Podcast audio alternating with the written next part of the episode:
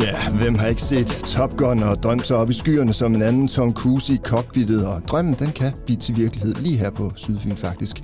Starling er med adresse på flyvepladsen på Tåsinge, uddanner piloter, så man kan tage sig en flyvetur, når man vil. Og går det som ejerne af Starling er drømmer om, så er planen, at de i fremtiden også kan uddanne erhvervspiloter.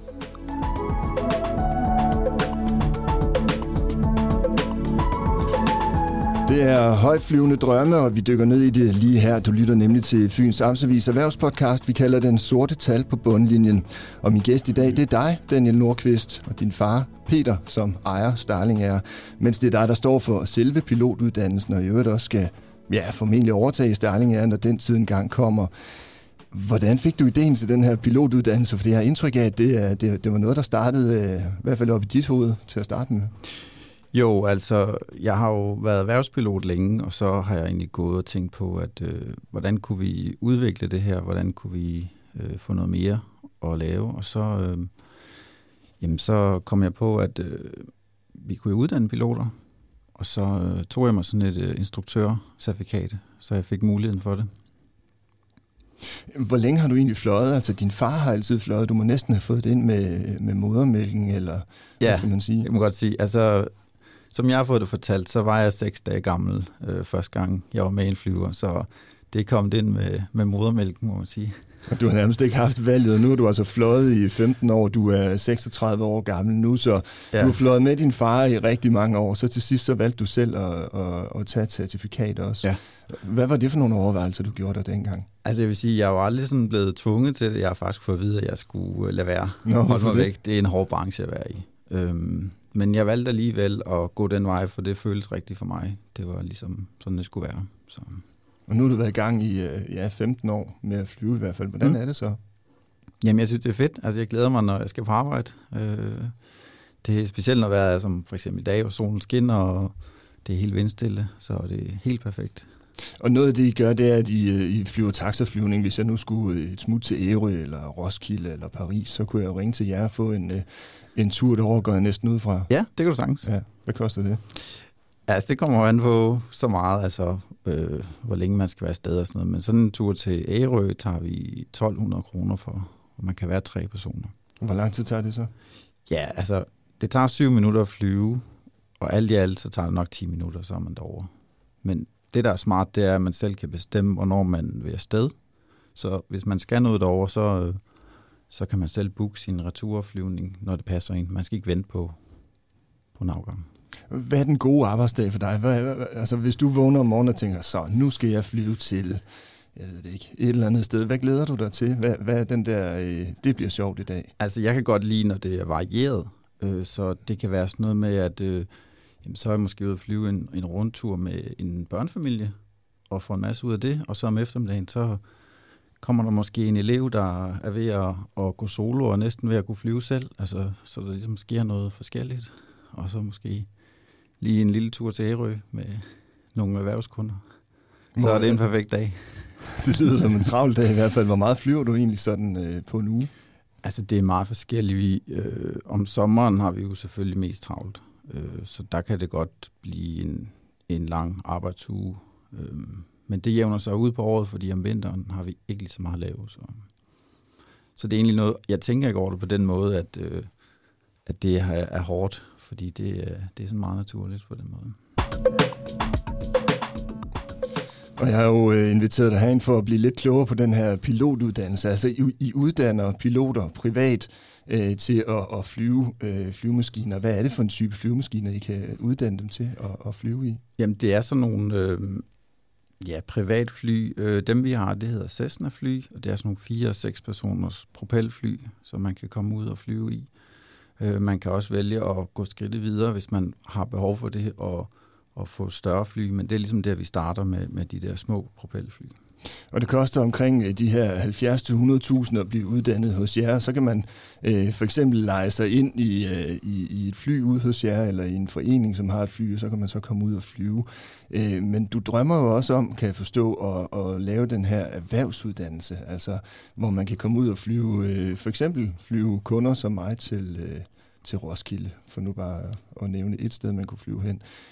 Hvad skal der til, for at I kan nå i mål med det? Ja, vi skal jo have de rigtig godkendelser på plads fra Trafikstyrelsen, og så skal vi jo selvfølgelig, øh, hvad skal man sige, vi skal have skaffet nogle flere øh, folk ind til arbejde og udvide vores, øh, ja, vores butik, som der er i øjeblikket. For det vil komme til at kræve øh, noget mere øh, arbejde, kan man sige. Altså, der er noget mere arbejde i at uddanne en erhvervspilot i forhold til en privatpilot. Hvad kan man, hvis man, øh, hvis man bliver erhvervspilot? Jamen altså, det er ligesom, øh, man bygger nogle sten op, og så starter man med de her små fly, men hvis man tager et kursus, hvis man nu tog en erhvervsuddannelse hos os, og så tager man et kursus i at flyve en Boeing 737 for eksempel, så kan man blive ansat i de store selskaber, altså Ryanair. Så hvis man, ja, så hvis man går og drømmer om, at man vil egentlig godt være SAS-pilot eller pilot for Ryanair, alle piloter starter i, øh, i en Cessna for eksempel ja. hos et, øh, et sted som jer, eller i Herning, eller i Bilund, eller hvor man nu kan gøre det ja. henne. Og så opgraderer man derfra. Altså, så, så det er ligesom grundkurset for overhovedet at, at, at komme i nærheden af den drøm, men det koster vel så også lige lidt mere, hvis man skal have sådan en uh, start på den her erhvervspilotuddannelse. Ja, det gør det, altså som det er nu, koster det en 600-700.000 øh, på de andre skoler, ikke? så det, det er noget, man skal være meget velovervejet, inden man går i gang. Men det er rigtigt, at alle starter i de her små fly, inden de øh, går videre. Øh, så hvis man snakker med en SAS-pilot eller sådan noget, så vil de kunne relatere til, at de engang har siddet i sådan en lille Cessna-fly øh, øh, og, og lært det for første gang. Og faktisk som det er lige nu, den uddannelse, vi har, den kan man også bruge til at bygge videre på, altså privatpilotuddannelsen, så kan man få merit, hvis man starter på en af erhvervsskolerne. Ah, okay. Er der nogen, der gør det? Øh, det er de færreste, men nogen gør selvfølgelig. De fleste af vores kunder er, er folk, der øh, de er kun interesseret i at flyve privat. Og det er jo netop øh, privat, I uddanner til lige nu en, en fire stykker om året cirka. I har været i gang siden øh, 2009. Øh, og så lægger de de her 70-100.000 afhængigt af, øh, hvilken maskine de skal op og flyve i og have certifikat til.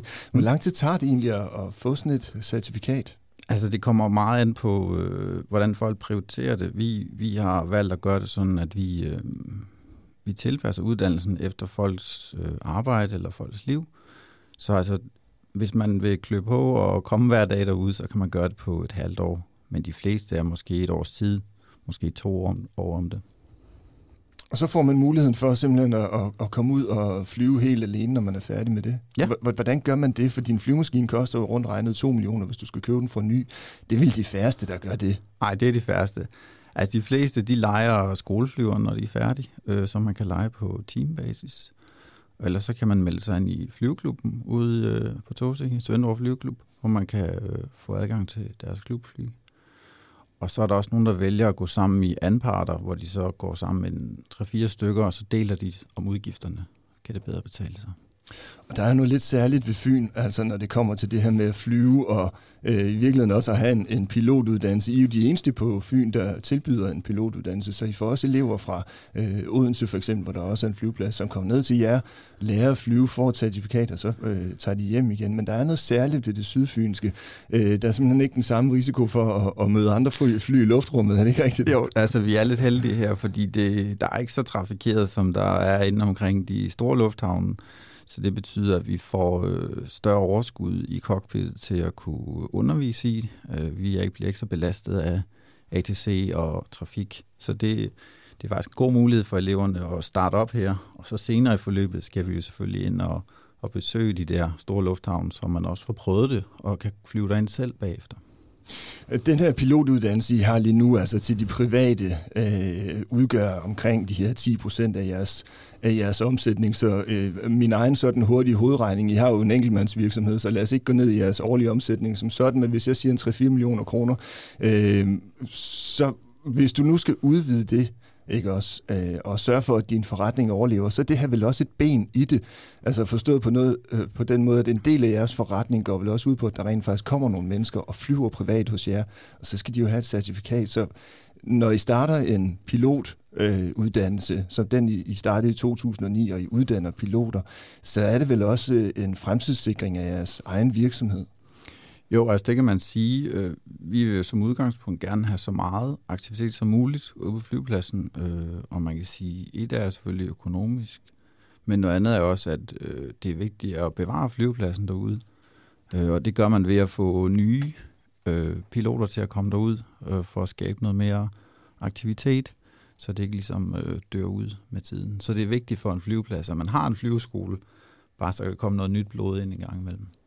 Er det sådan en øh, branche eller aktivitet, eller hvad skal man sige, som, som, som, som nemt kan, kan gå i sig selv, eller hvad er det, man risikerer, ja. siden du, du siger, at det er, det er vigtigt med nyt blod? Ja, altså problemet er jo lidt, at mange øh, flyveklubber rundt omkring i landet har måske, altså det, bliver, det er aldrende piloter, så det, øh, der kommer ikke så mange nye til, til dels på grund af prisen også. Det er jo ret dyrt for et ungt menneske at sætte 70-100.000 af til, ja, til sjov og ballade, kan man sige. Ikke? Det er, det er mest de ældre, der kommer og, ja. og får sådan et uh, certifikat.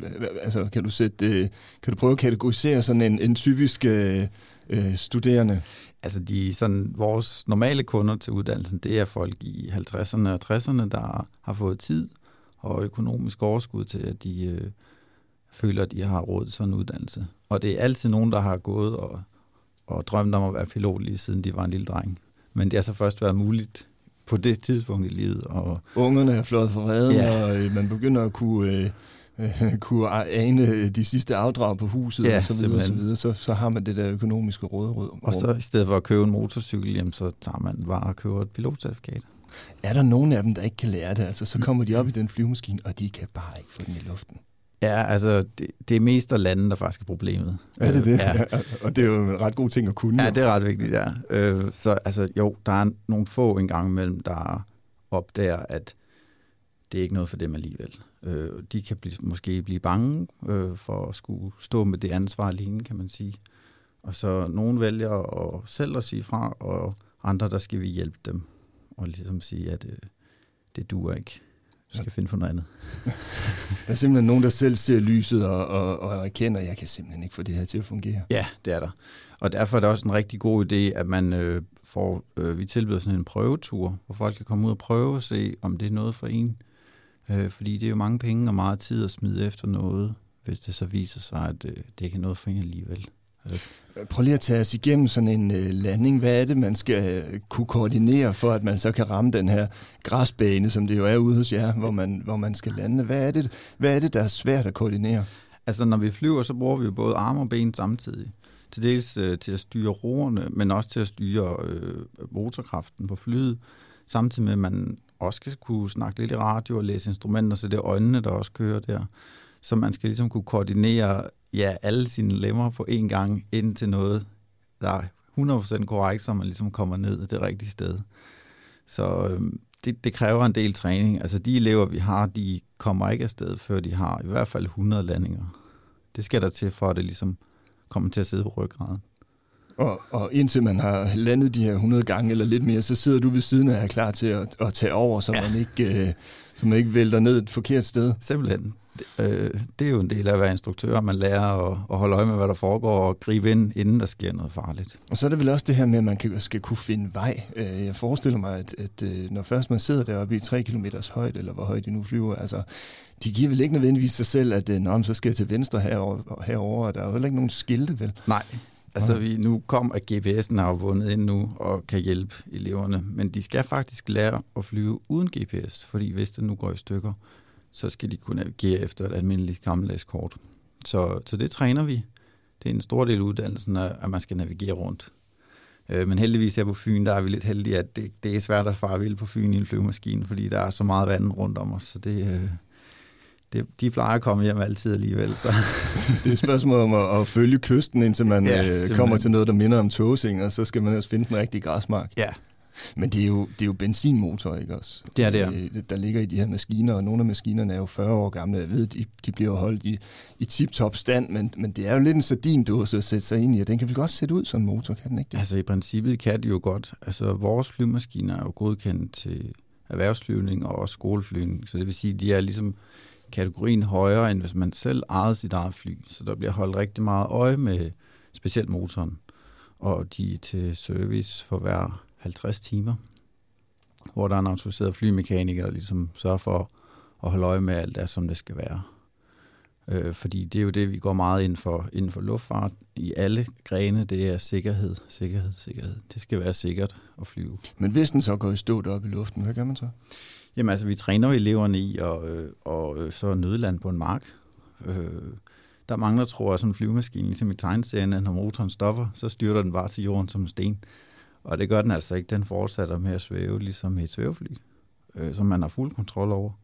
Og man har afskillige minutter til at finde et sted og, og lande på. Har du prøvet det? Ikke i virkeligheden, men vi træner det jo usandsynligt meget. Øh, så tager vi så bare motoren tilbage i, i tomgang, og så øver os i at sigte efter en mark, øh, vi kan lande på. Så hvis der er nogen, der ser et, øh, et lidt lavt fly komme forbi deres mark ude for landet sted på Fyn, så er det altså bare os, der træner i øh, en eventuel nødlanding. Så. det lyder som om, man kan lande de fleste steder, hvis ellers marken den er Ja. relativt lav. Man Øh, Daniel øh, Nordqvist, tak fordi du ville komme herind i studiet og fortælle om, øh, om jeres uddannelse. Så skal jeg bare lige høre her til sidst.